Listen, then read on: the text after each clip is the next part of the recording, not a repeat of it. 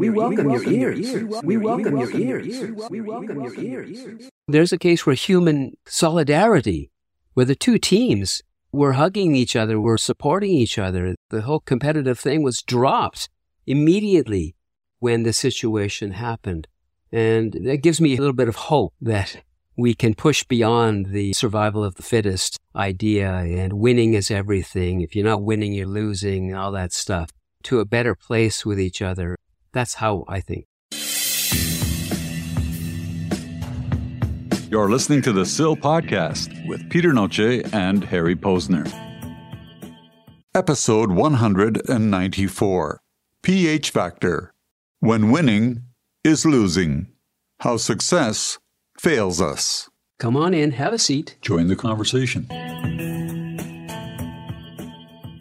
Here we are, January, five days into the new year, recording our first podcast for 2023, which will air on January 15th. Mm-hmm. today's topic, well, we picked one that uh, we've been kind of talking about in one way or another for years values and work and related to money and how much is enough and all the rest of it. And all these things are kind of associated with winning and losing in our society. Right. So here we are, TSP 194. When winning is losing, how success fails us. And I thought I'd kick this off with a biblical saying. And I'm not a very religious guy, as you know, not in the ceremonial sense anyway. This is from Mark 8:36 King James Bible. However, there are dozens of versions of this particular saying and it says, "For what shall it profit a man if he shall gain the whole world and lose his soul?" In other words, achieve success and fame and money and all that goes with it, but at the same time lose his connection to his heart, his soul, his spirit, compassion for his fellow human beings, and on and on. So I think that's what it's pointing at is success for success' sake without the spiritual dimension will lead to a kind of hell on earth and at least a hell for that particular soul who has sacrificed his connection to the spirit and to other human beings for the sake of winning success. Mm-hmm. Does that ring a bell for you? Does that make sense? Absolutely. And in a more modern sense, you and I have discussed many times uh, through the creative process the whole issue of collaboration and cooperation versus competition. In a sense, this is a similar idea, winning and losing. There is a cooperative aspect to team development and winning, However, we tend to look at it from the perspective of competitiveness. And it's not the competitiveness in itself, it's what the competitiveness creates and how we as individuals deal with competitiveness. So, winning in itself is not necessarily a negative thing. It's winning at what cost, which is essentially what we're talking about here, that creates all the negativity. And in the ancient view, selling your soul, or the spiritual religious view, the actual soul. But a soul can also mean selling out your friends or manipulating people or doing whatever it takes to come out on top and not necessarily understanding what the side effects, repercussions, or the collateral damage that's created in the process of winning. Yeah, and often the collaborative side of things, teamwork, etc., is actually put in the service of the competitive side. The team works together in order to win, to compete. So the collaborative tends to always drop below the competitive. And the main reason for that, in a way, is Charles Darwin's evolutionary theories, the survival of the fittest. Mm-hmm. Uh, if you don't win the race to the food supply, your lineage, your line dies out, and the ones who do reach the food supply, they go on and produce family and society, and you die out. So that's the theory of it. But I think in many ways ignores the way Mother Nature works, because Mother Nature is eminently collaborative in the way it works. Trees and mycelial networks underneath the soil. I mean, they talk to each other through these networks. There's this whole collaborative ethos in nature that we tend to ignore. And we think it's all competitive. Each plant is vying for its share of the sunlight and all that stuff. But I think that's a projection of our way of thinking on the natural world. I don't think that's how it works at all. But that's what we've been given, what we've been taught as the way of the world. You compete and you win, or you become a loser.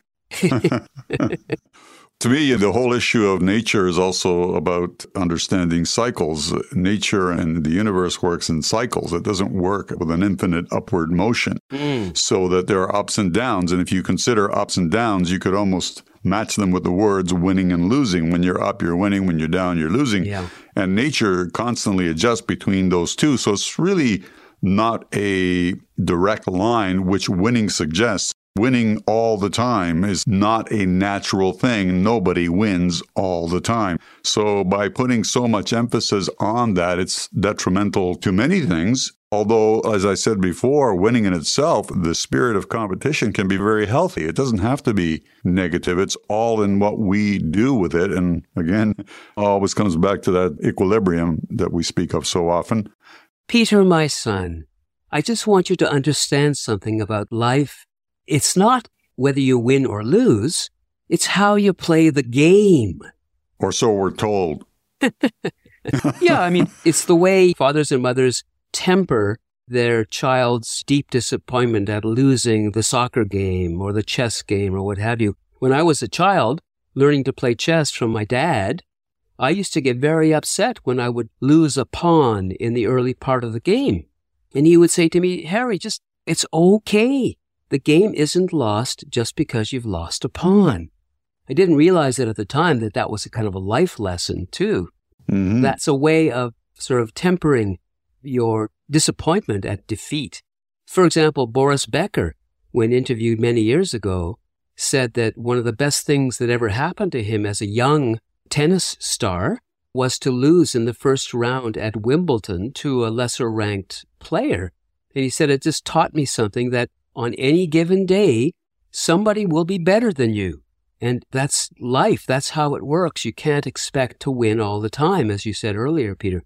So the best sports heroes, in a way, the, the great players, tend to have this sort of balanced view of winning and losing. There are exceptions, of course, like uh, Muhammad Ali, for example, mm-hmm. who never gave on that he would accept defeat. He was always the greatest. I am the greatest. And he would demean his opponents and write silly poetry that he would throw at them and that sort of thing. So in some respects, he wasn't a great model for modest winners. But then you compare him to, say, Barry Sanders of the Detroit Lions, one of the greatest running backs in NFL history. Mm-hmm. And if you watch his films, Barry Sanders would make this scintillating run of 60, 70 yards land in the end zone. And what would he do? He would just hand the ball quietly to the referee. And you compare that to nowadays when a player scores a touchdown, there's all this dancing and silly pyrotechnics, bouncing around and doing silly stuff. Aren't we great? We just got a touchdown kind of thing. Mm-hmm. Such a different world where that's kind of lauded and applauded. There's a quote by Mandela which I've always liked, mm. which is the specific quote is I never lose, I either win or learn. Mm. Good one. Yeah, I like that. Not only do I like it, I always attempt to live by it. And I attempt to use that same kind of thinking when dealing with children, specifically now my own granddaughter. However, to model that kind of behavior that allows one to grow and understand. Also, having grown up in a certain culture in a certain manner, defeat, in some terms, defeat can also be fear driven behavior.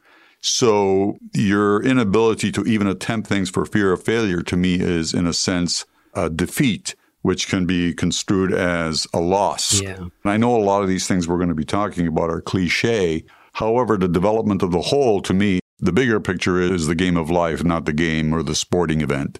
So you talked about Barry Sanders. More recently, Messi, which everyone can relate to because he's current, has that sort of behavior. I mean, he's highly competitive and it's very evident that he wants to win, but he's low key and understated in many ways. His performance speaks for itself but there is that humility and willingness to play the game at its best and accept the outcome either way. And as you say, there's very little showboating. Please continue talking to me about your chess experience. Yes, I mentioned uh, learning chess from my father, but then I got involved in tournament chess as I got better and better. And one of the ways that chess players improve their game is by not only looking at the games that they've won and to see how they won those games, but the games that they lose are more critical to look at and to analyze to find out where did I go wrong? What was I thinking here that made me make a poor move that ended up losing the game for me? That's way more valuable than gloating in your winning move. So I remember spending hours and hours going over lost games to see what I could do better and learned an awful lot and got better as a result of that. So I'm basically in agreement with you looking at your weaknesses. It's a good thing because it shows you where your weaknesses lie. So it's okay to lose, in fact, is what we're talking about here. It's perfectly okay. Well, not only is it okay to lose, it's almost inevitable at some point or other, as we discussed. You know it's going to happen. So it's important that you're prepared. To me, it's like daily living. All of us have a great time or an easy time when things are running smoothly and everything is going our way. The trick in life is really more about what do you do when that's not the case, when the exact opposite happens? What are your coping mechanisms? What if you learned from all the positive experiences that enabled you to get through the more difficult times? And I think that's the purpose of the game. Yeah. And up till now, we've talked predominantly about sporting events or competitive events. What about just basic winning in relationships? Well, what would you like to say about that? Arguments, for example, Hmm. or differences of opinion between friends, between couples, in marital situations, in business situations. What's the cost of winning an argument or winning a negotiation when you're applying methods that aren't necessarily full of integrity? Perhaps using methods of trickery or manipulation in order to attain your goal.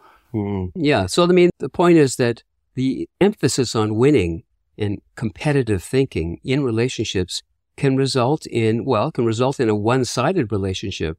If one person has enough tricks up their sleeve in terms of conversation and argumentation to always walk away the winner, so to speak, of the argument, then it becomes a one sided relationship. And that person who always loses is going to get tired of this and just walk away at some point.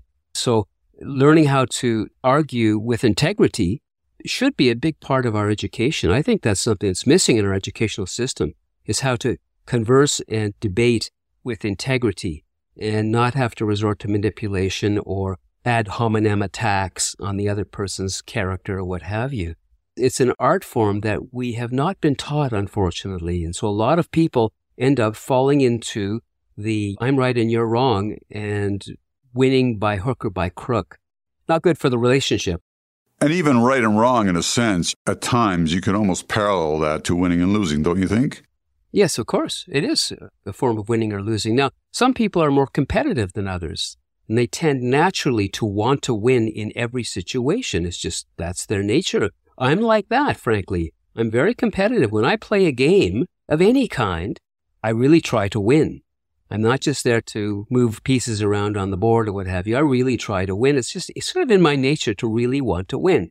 I'm not sure where that came from, frankly, but it's there and I have to be aware of it at times because it can push me to want to win too much, if you like, and to ignore the more social end of what games are for. Games should be social events, not just winning and losing events. Yeah, I too am highly competitive. I think my personality sort of molds that a little bit because, for example, I'm the kind of person that can watch a sporting event, and I'll use two examples that are very specific. When I was in university, it was the Canada Russia hockey series.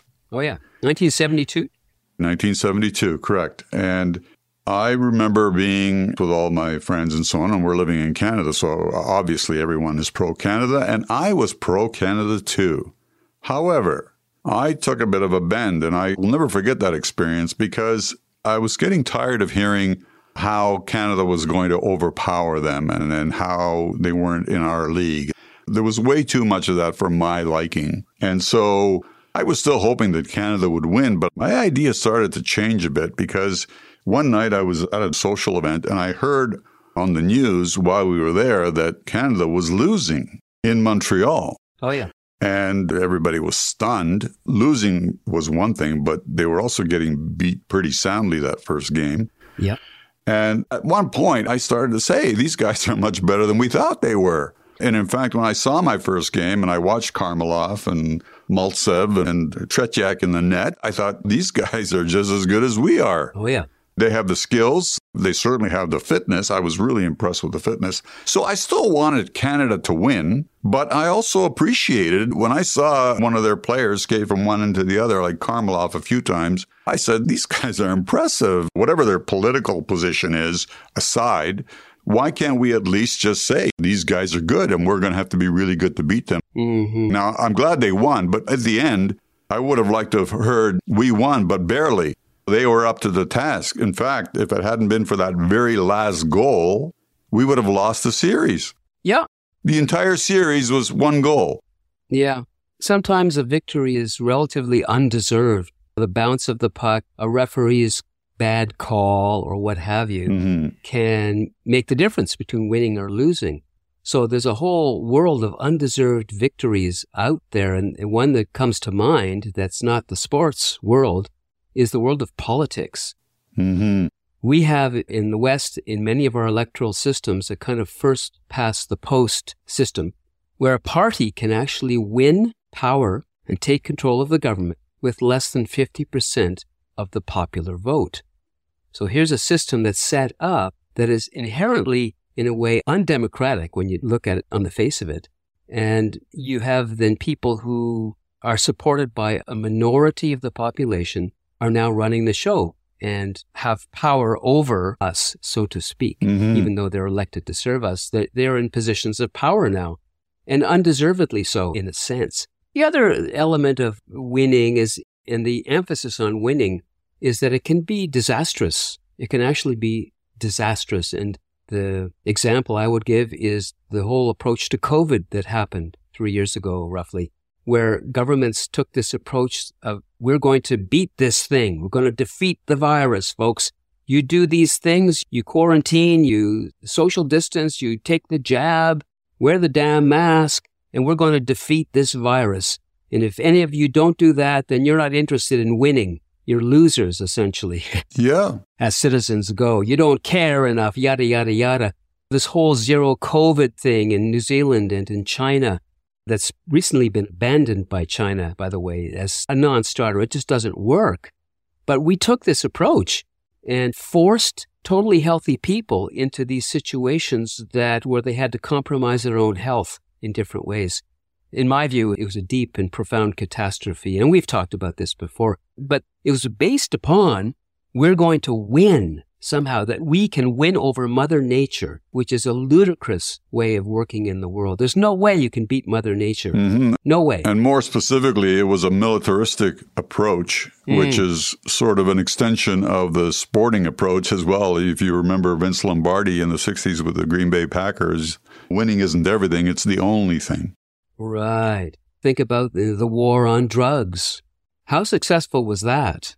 Well, that's not a, a war on Mother Nature. It's a war on human nature in many ways, because we're always going to be searching for alternative substances that change our consciousness and put us in a different kind of frame of mind.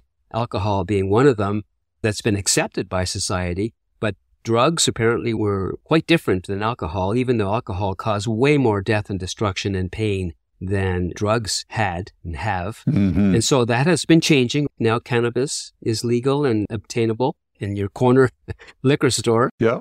So this whole warring upon to win over Mother Nature or human nature is bound to fail in many ways. And we never seem to learn our lesson on that front, unfortunately.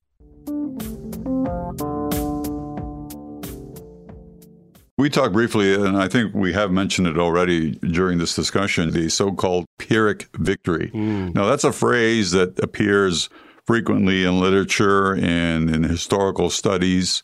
Would you uh, elaborate a little bit on that, the Pyrrhic victory? Well, the Pyrrhic Wars back in ancient Greece, I guess, where armies would throw everything at their enemy, win the battle, but lose 90% of their military in the doing of that victory. That's known as a Pyrrhic victory. You win, but you've lost so much that in many ways it just wasn't worth it. It wasn't worth the effort to win.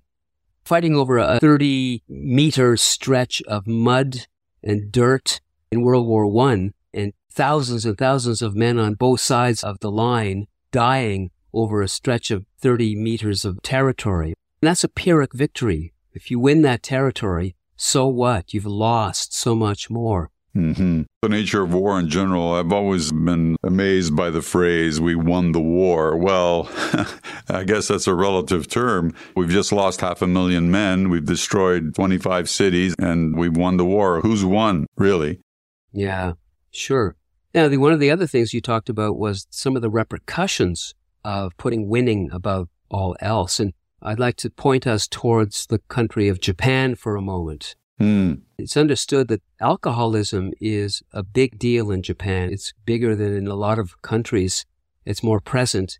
You can say, like, why is that? Why is it present?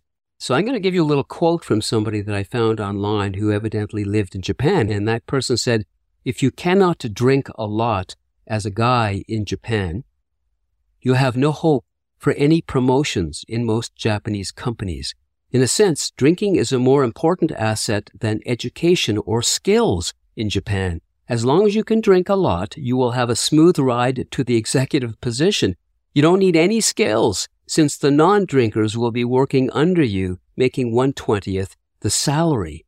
So there's this whole culture in Japan of drinking and of drinking with a coworker or your senior and keeping up with them and not slacking off and to the point where you're both roaring drunk. These men get together and you see on the subway systems in Japan, and we saw them when we were there many years ago, businessmen in their suits with their briefcases on their asses or flat on their backs on the subway, totally blotto. And it's to do with culture. It's to do with cultural habits and expectations. And that has to do with winning. You don't get promoted unless you're able to drink and willing to drink yourself into oblivion. Did that not also come out of a social, cultural aspect of the work ethic that they have, which is driving stressful level of living beyond the norm? Oh, yeah. Another quote having to do with suicide statistics in Japan says a contributing factor to the suicide statistics among those who were employed was the increasing pressure of retaining jobs by putting in more hours of overtime and taking fewer holidays and sick days. So, according to government figures, fatigue from work and health problems, including work related depression, were prime motives for suicide.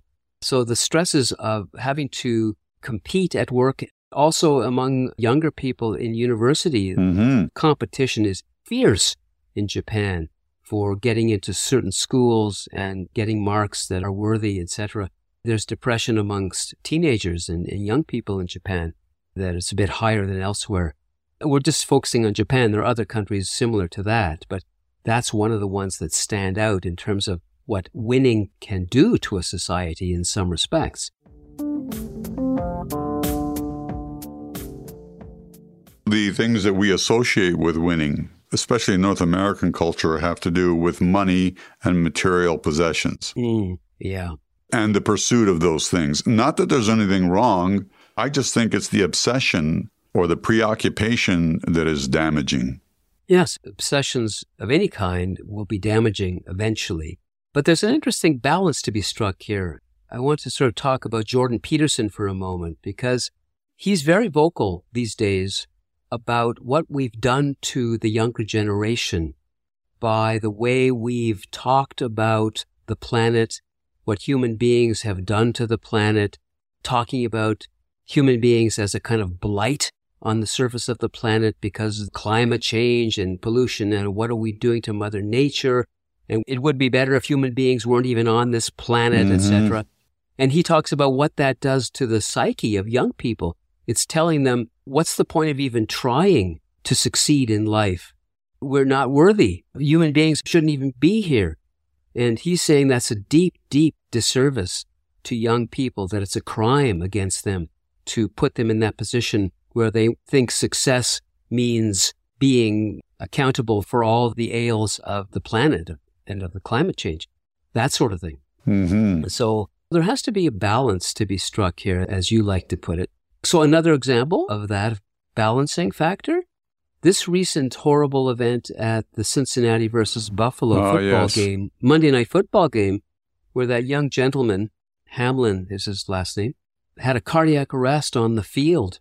And I was watching that game when that happened. Oh, And it was incredible because this hush came over everyone.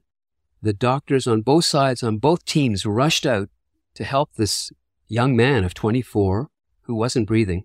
And they furiously worked and worked, and the commentators were very subdued, and uh, players were crying on the field, visually crying on the field out of concern and worry.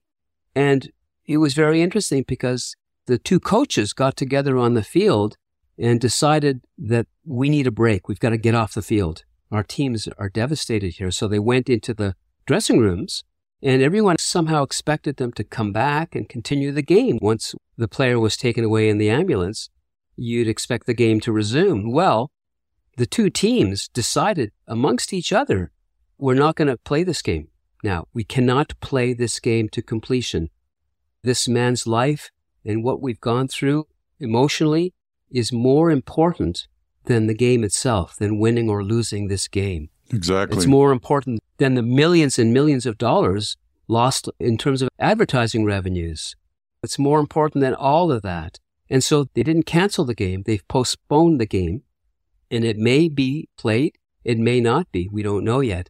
But that's an example though of where the winning and losing of these games is put into perspective by life and death situations.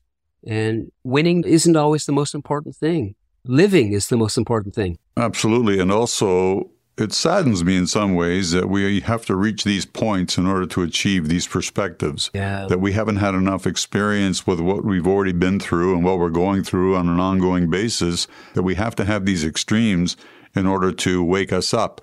Mm-hmm. Well, those players know that there's an inherent danger and a violence to football as a sport, hmm and they witness injuries all the time. Some of them very serious. But this was something of another level where a player is actually fighting for their life right on the field. They did CPR for almost nine minutes on this poor young guy before his heart came back and they got him into the ambulance with oxygen, etc., and took him to the hospital. Fortunately, this morning, this morning being January 5th, I read that he's recovering or at least stable. We'll have to keep tabs over the next few days about that. So there's a case where human solidarity, where the two teams were hugging each other, were supporting each other. The whole competitive thing was dropped immediately when the situation happened. And that gives me a little bit of hope that we can push beyond the survival of the fittest idea and winning is everything. If you're not winning, you're losing, all that stuff to a better place with each other. That's how I think. Just think about winning and losing in a different way. Winning is fine in a competitive situation where people are giving their best, whether it's two individuals, two teams, whatever it is, there's nothing wrong with that. Where we go wrong is either the obsession with it at any cost or not understanding that on any given day, you could be on the opposite end of that situation. You can win or lose. right. right. So you don't lose the spirit of competition. You don't lose the drive for excellence. I think that's fantastic. I think sport is very important, period, for any number of reasons. When I watch a sporting event, one of the things that I enjoy the most is when the game is over and players shake hands. They acknowledge one another. Yep. When even an opposing player who's on the losing team wins most valuable player, even though his team lost. Those are the moments that really shine, not only in sport, but in humanity. Yeah. How do you handle when you win and when you lose? When you win, do you respect your opponent? Do you respect the other side, knowing full well that you could be them, and vice versa? Yeah, I was in a chess tournament not long ago in Halifax, and the player I was playing eventually won the tournament. He was the strongest player there. And there was a certain point in the game where I was probably losing, but I thought, well, maybe there's some possibilities left in this position. So I played on, and he didn't like that. And there was a point during my move when he looked up from the board and said to me, What's wrong with you? Why aren't you resigning? Why are you wasting my time? Mm-hmm. As if to say, You're losing, so just give it up. Stop trying. Stop carrying on. You're just wasting my time and disrespecting me as a result. So I shook my head. I thought I was just aghast that he would do that. It's, I mean, it's against the rules. I could have called an arbiter over and a referee and said, you know, can you please tell this guy to shut up? He's not supposed to do this, talk during my move or talk during the game, period. Mm-hmm. I didn't do that. I just shook my head and said something, whatever, dismissive, and then finish the game. It happens. There's a kind of arrogance that you can get if you win all the time or much of the time. And so to find that humility is a difficult task for many people, for sure. But we have to find it. We have to get there. And by the way, Peter, during this podcast, I have a word counter here. I've been counting the number of words you've spoken and the number of words I've spoken. And I've spoken more words than you have during this podcast. So uh, I guess I win. Well, I'd still like to shake your hand. If you can feel my hand through the telephone wires, I'd still like to shake your hand. Yes, virtual handshake over 1,300 kilometers. Well played, sir. Well played. Well played, sir. Very good. And on that note, listen, we'd still like to hear back from you on this and other topics that we've discussed. Yes, we value your ears and your ideas. Send us a little note. Tell us what we did wrong, what we did right, what you'd like to hear, and we will get to it. And let me know if you think Harry has an attitude that should be corrected. Winner! Winner! Remember Charlie Sheen? Winner! Anyway, Yes, um, all good. Until next time. Ciao, Peter. Ciao, Harry.